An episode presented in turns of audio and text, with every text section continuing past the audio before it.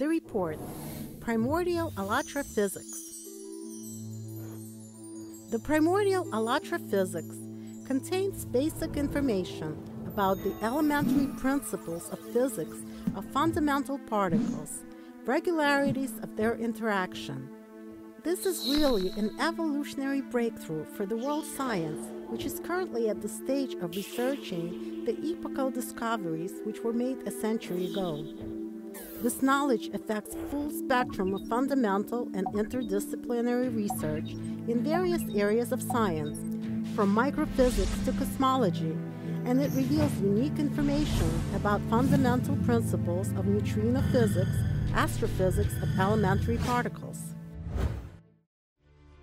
What are the fundamental particles? What do elementary particles consist of? How to control them? Where does the visible matter appear from and where does it disappear? What are the laws of gravitational interaction based on? What does dark matter consist of?